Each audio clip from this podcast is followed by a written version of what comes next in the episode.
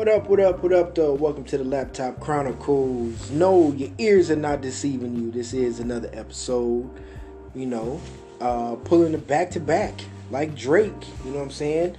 Uh, much love, big shout out, you know what I'm saying, to my homie uh, Corey, Baltimore County Forever Podcast. He came through last night, and um, you know, we recorded um, the episode. You know, we were just talking about talking about life, things is going on right now. You know what I'm saying? And uh, then we also recorded an episode for his podcast featuring a regular guest on his podcast named uh, Norm Regular. You know, he's a rap artist, uh, you know, from from here in Baltimore, and he's fucking dope. You know what I'm saying? Please go listen to his music. You know, he just put a just put an EP out. He's got a couple couple like singles out here and there, which are incredible. But this one, you know what I'm saying? Like he's really proud of. I'm really proud of him, man. So, you know, we recorded with uh, Norm, and he's fucking hilarious too, man. He's good dude, good dude. So please go, you know, check out his music. And um, yeah, man, you know, uh, regular, you know, housekeeping stuff. Hope everybody's, you know, staying safe, washing their hands, and all of that, man. You know, I'm not gonna get too political, cause, uh, yeah, you know, it's it's fucking wild times right now. But you know, all you can do is work on work on you. You know what I'm saying? Uh, read a read a good book called um, "The Subtle Art of Not Giving a Fuck," and pretty much, you know, says you know you got to focus on what you can focus on. You know, don't don't worry about what other other people are doing. You know, don't don't strive to be other people in in jealous ways. You know, but you know, focus on what you can and, and make things better for for you know what I'm saying, your world. And, that, and that's what we got to do right now. You know what I'm saying? So, yeah, stay positive and all that. Um, let's see what else. Yeah, I'm doing this episode by myself. Um, just trying to get uh, my friend um, Amaya Desire to record. Um, but you know, scheduling conflicts. She's still working, and she lives on the other side of the state. So you know, just trying to trying to get that together. But we're gonna do a part two definitely gonna do a part two. But for right now, you know, we're gonna do uh, part one of talking about erotic literature. You know, and I'm gonna start. I'm gonna start with um, a main, the main jump off point for me, and uh, I was about uh, 13 when I read this book. Um, I found this book on my mom's. Um, no, wait a minute, I was a little older than that uh, 93. Yeah, I was 14. Um, so yeah, I found this book on my mom's bookshelf, and it's called Erotique Noir, um, which translates to Black Erotica, right? And uh, the book was published in 1992, and it's an anthology of erotic literature that was written primarily um, by black authors um, authors. Um, it's it's a it's a lot of people, poets. Uh, let me see, journalists. They all contributed to this book, and you know I was 14, man, going through puberty. Um, I think I just let me see, that was eighth, going to ninth grade. Um, so I, I had not had not had sex yet. You know, of course, I was hoping to, but just all these emotions and everything. So I found this book and I think I, I read it in record time. You know, I think I read it in like maybe three. No, I didn't read. Uh, it took me about two weeks to read it because it's it's about 500 pages. But I never forgot that book. Never, right? And the reason I never forgot about the book is because at that time, like the the porn industry, um, there were there seemed to be more um, black porn stars coming in. Um, let me see what else. Like there wasn't like there was there was a select audience or or select picking of things that you know we could draw from and, and honestly, I was 14 years old. I shouldn't have been drawing from shit at all. But um, that's you know, it just seems like you know that's when that's when the media age was was starting to make the change toward um, digital things. So video was changing. Um, you know, that was the early beginnings of the Clinton era. Um, so you just had, you know, I mean, for me, it was a lot of changes, and so this book kind of fit into that. And and here's here's why it's it's significant to me, right? So when it comes to like literature and, and especially like porn literature magazines and everything, um, especially coming from the United States, you have the main like the main three, right? So you have Playboy, which is the industry standard, right? And it's like that's the upper echelon, that's the the the bar like Hugh Hefner and and the Playboy Empire set the set the bar for you know everything from the the pictures, the photography, the the literature, the culture. Like Hugh Hefner set that standard, right? And then you had Penthouse magazine, which was kind of in the middle. Um, so Penthouse was actually created in uh, in the United Kingdom to compete with Playboy, right? So the guy who started his name was Bob Guccione, probably saying that wrong, um, but he created Penthouse magazine to compete with Playboy, right? Um, and then on the far end of that spectrum, you got Hustler, which was created by uh, Larry Flynt. Um, and it was popularized. He was popularized in the movie uh, "The People versus Larry Flynt" with uh, Woody Harrelson. Um, so, kind of uh, across the board, you had those three. You had Playboy, which was you know bow ties and and um, the Playboy bunny. Uh, Hugh Hefner, he had the smoking jacket. You know, you always see him. He always had eight, nine women on his arms. Um, his parties were legendary. Um, like, uh, let me see. Oh, little fun fact: in Beverly Hills Cop 2, um, the scene where Axel Foley goes to the Playboy Mansion. If you stop it just right, you'll see Steve Carell um, from The Office and 40 Year Old Virgin fame. He's in that. That's one of his first like early early roles um, of course, it's non-speaking part, but you gotta stop it just right. He's in there. But anyway, um, so yeah, you know, you had Playboy, and also um, Playboy showed, or, or the Playboy Mansion. Um, they used it in the episode of the Fresh Prince of Bel Air. So, you know, Playboy is just always that. You know, even though it's sex, um, like it was always a, a big deal. Who was Playmate of the Year? Um, you know, if, if there was a woman who became Playmate of the Year. It's kind of like she ran the, the the modeling world per se. You know, like the swimsuit editions and this and that. And you also heard it reported on TV shows like, um, oh man, I think it was called Entertainment Tonight, where they would mention who was the Playmate of the Year or, or such and such was Playmate of the Year. So that kind of took the the um, for lack of a better term, like the the, the grossness, the nastiness out of um, the fact that Playboy was a, a porn publication, you know.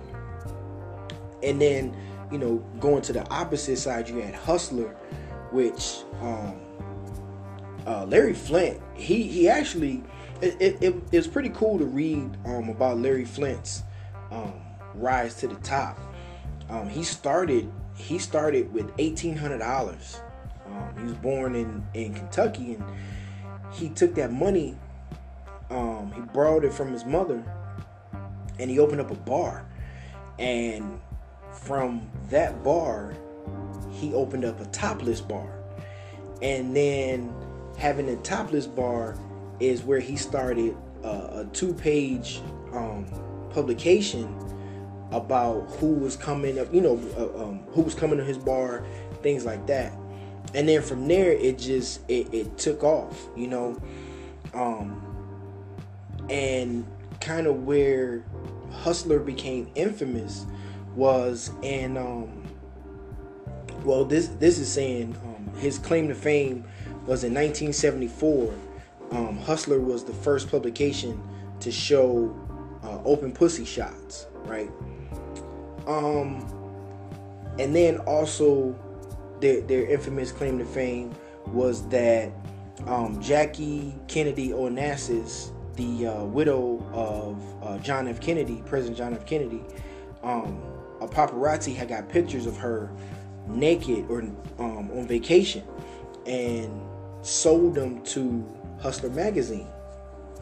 And by publishing those pictures, um, a million copies of Hustler, that edition of Hustler, was sold within a few days. So that kind of that kind of propelled Larry Flynt and the the Hustler media um, to like infamy. You know, so so of course you had Playboy on one side, you had Hustler on the other, um, and then in the middle you seem to have Penthouse, right? And like I said, Penthouse was created to compete with Playboy. Um, and they also have uh, claim to fame that it was the first to show pubic hair in full nudity and expose pussy and asshole. All right. Um, so um, yeah, that's that's one of the things that Penthouse has. You know, they that's their they have a, a claim to fame, um, a claim to infamy. You know, with that. Um, and then also, what what made Penthouse different from Playboy was Penthouse set out to be more investigative, um, with short stories about government cover-ups and scandals. Um, and there were contributors to the magazine, uh, such as James Baldwin, um, the great uh, literary um, author in, in our culture, and uh, also Isaac Asimov, another great literary uh, giant. And um, another person who was a big contributor to uh, Penthouse was was Dr. Ruth. Uh, I don't know if, if you all remember Dr. Ruth, but I do. Uh, she used to come on late, late, late, and um, it used to be I won't say weird. Yeah, it was weird. Um, seeing this this old older German lady talk about sex in such a frank manner. Um, but that's how she approached life. Like I, I read, I read her um, her biography, and her approach to life is just you know in your face because you know a lot of things she went through. She's a Holocaust survivor. Um, you know, bounced around Europe. You know, she was very, she was she was very. Um, she had that teaching spirit even um, as a youngster when her parents sent her away to get you know out of Germany. Uh, she went to an orphanage and she took care of the the kids in the orphanage, and she was like a teacher to them. So, you know, reading that, then it kind of clicked like, oh, that's why she didn't have a problem getting on TV teaching people about sex. You know, in in the let me see, that was late 80s. She probably had been on before then, but I remember seeing her on TV late 80s, you know, staying up one night and just flipping through the channels. And this was back when TV went off, you know, showing my age. But yeah, a lot of TV channels went off. So to, you know, still see her on TV, it was like, oh, I'm, I'm gonna watch this. You know, I'm, I'm up.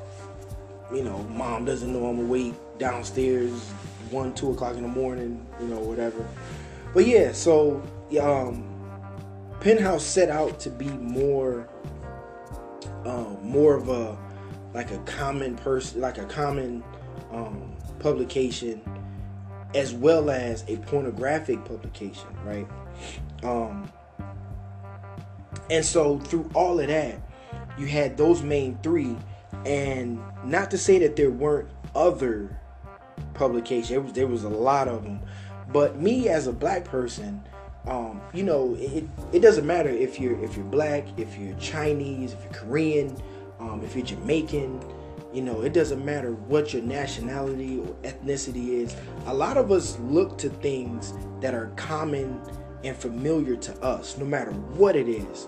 And if it's food, if it's clothes, if it's culture, you know, we we look to things that you know are familiar to us and it draws us in and that's what i was searching for as I was coming up and starting to see sexuality for what it was, you know, um, and, and some of the magazines that I remember, um, there was Black Lust magazine, there was Black Tail, um, and then there was uh, Jet magazine, which had the Ebony Beauty of the Week.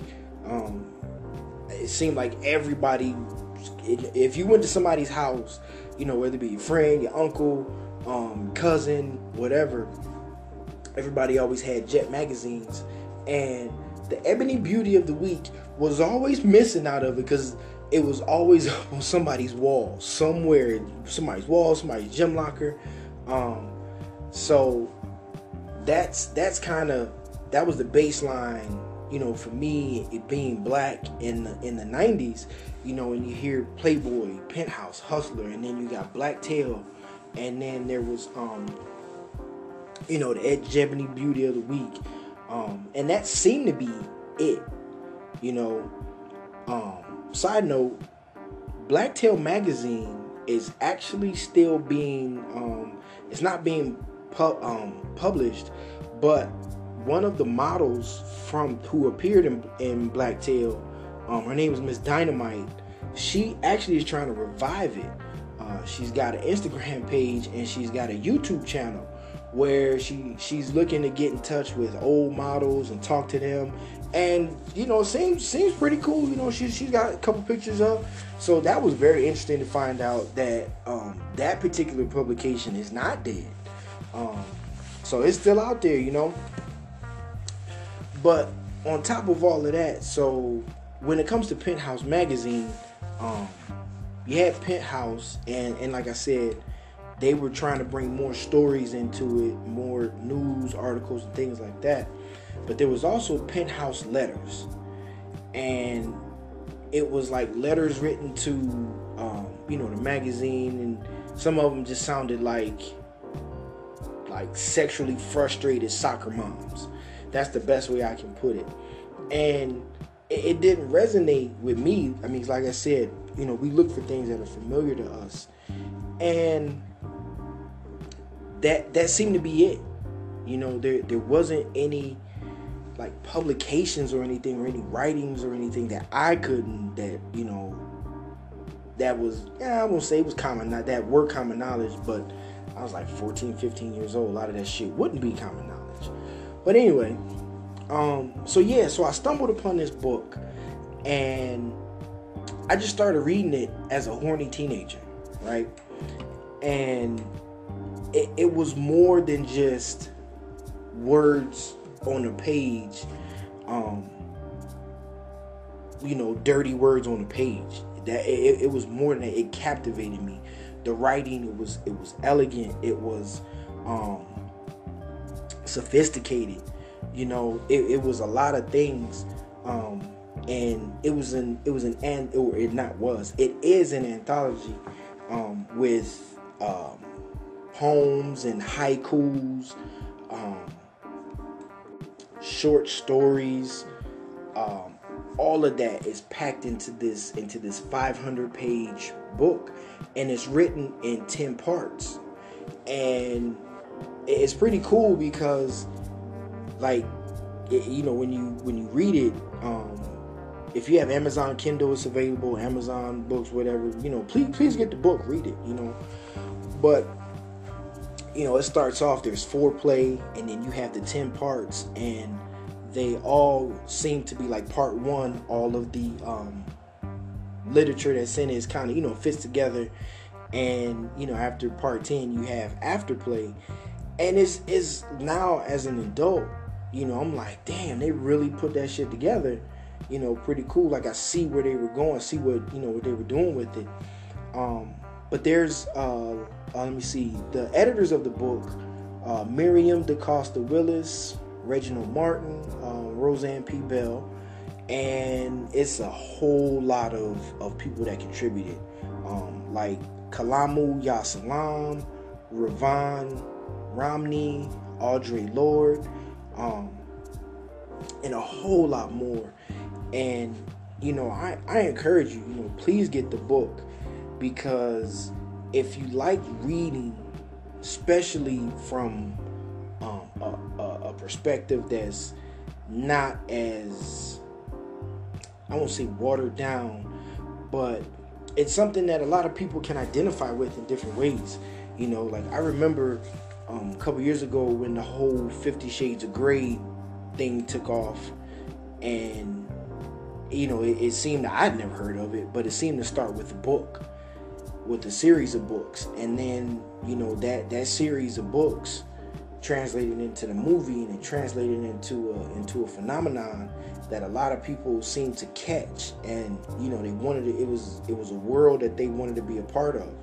A lot of people wanted to open up in that way and that's the power of books you know that's the power of, of what that author did and in the same way these people that contributed to the book black, black erotica that's what it did to me you know, it, it captivated me. It, it it mesmerized my mind to the point where I've never forgotten that book. And a lot of times when I write, um, no matter whether I'm writing a poem or I'm, I, I mostly write short stories. Um, but writing those stories, I think I always think back to what that book did. You know how that book was put together. Um, you know, paint paint a picture, paint a story. Um, you want to give, you know, I, I always think to myself, um, write it. You know, I I try not to leave too many details out, but I don't want to, you know, put too many details in because you know I don't want to bore anybody. But I, I always feel like it's better if you give somebody a rounded picture so they can connect the dots. You know, and that's that's always how I felt reading that book.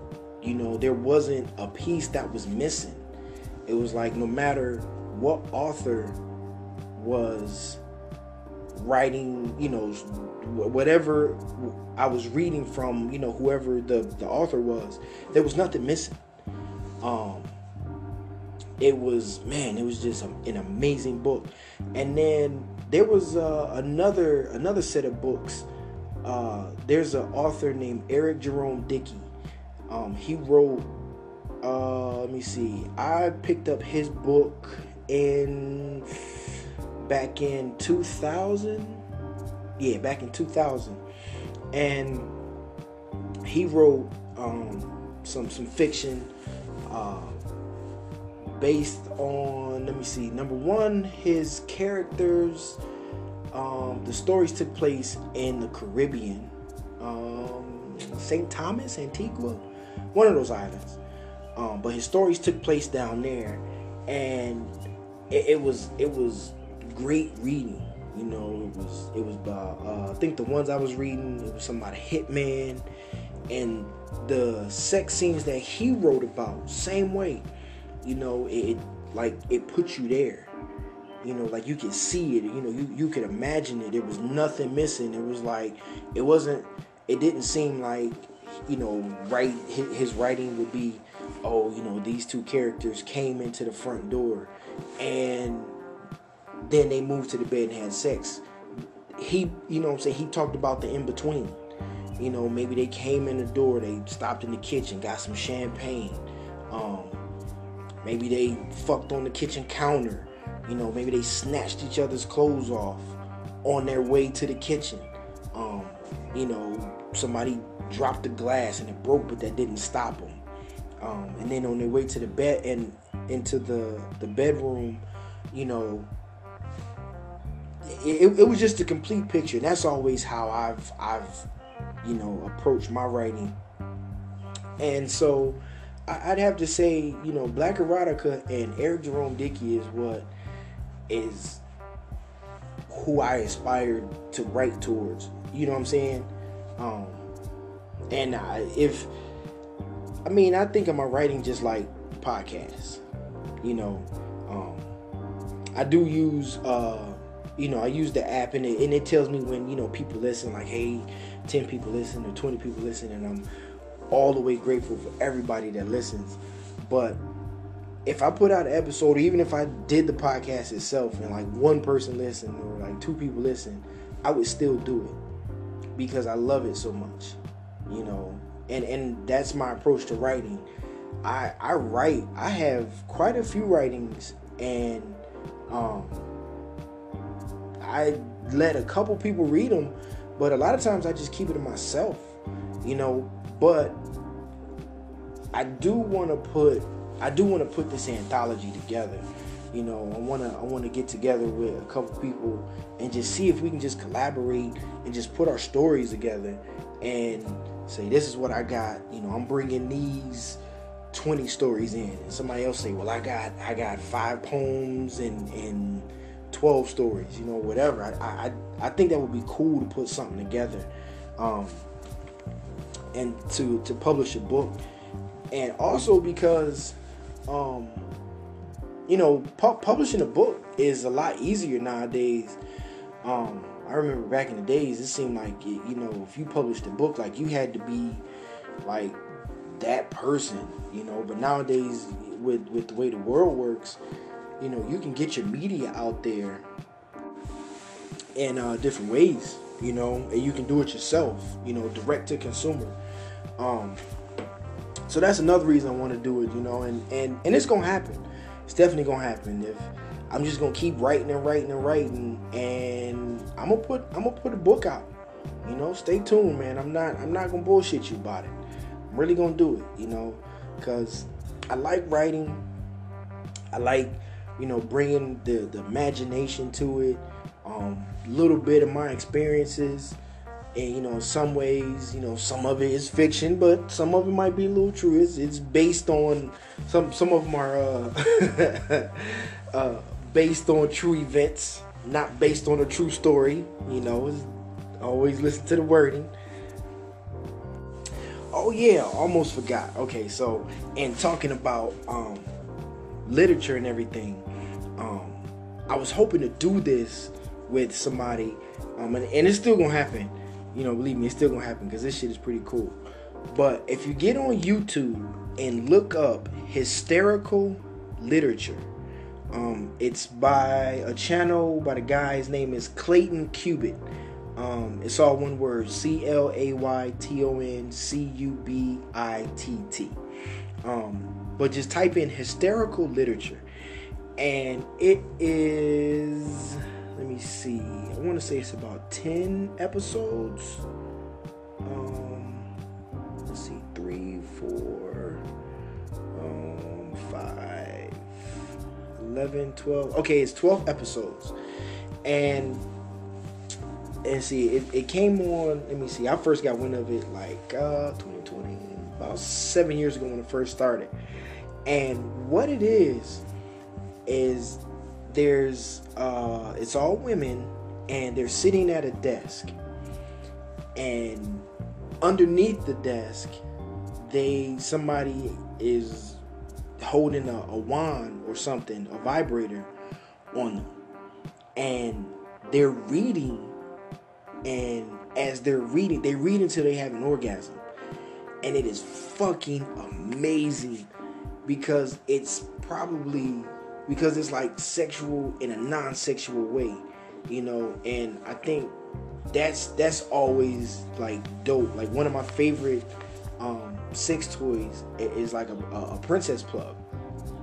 Because like you never know when somebody has it on. Has has one in.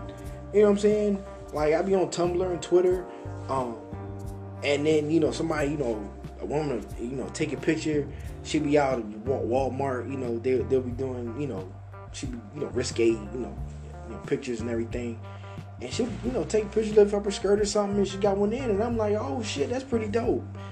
And that's the thing about this hysterical hysterical literature. It's the same thing. It's like you watching it, and you can see the build up and you can see like them fighting through it and then finally the emotions just take over. But they're reading uh, like regular books um, they read different um, it doesn't say what they're reading.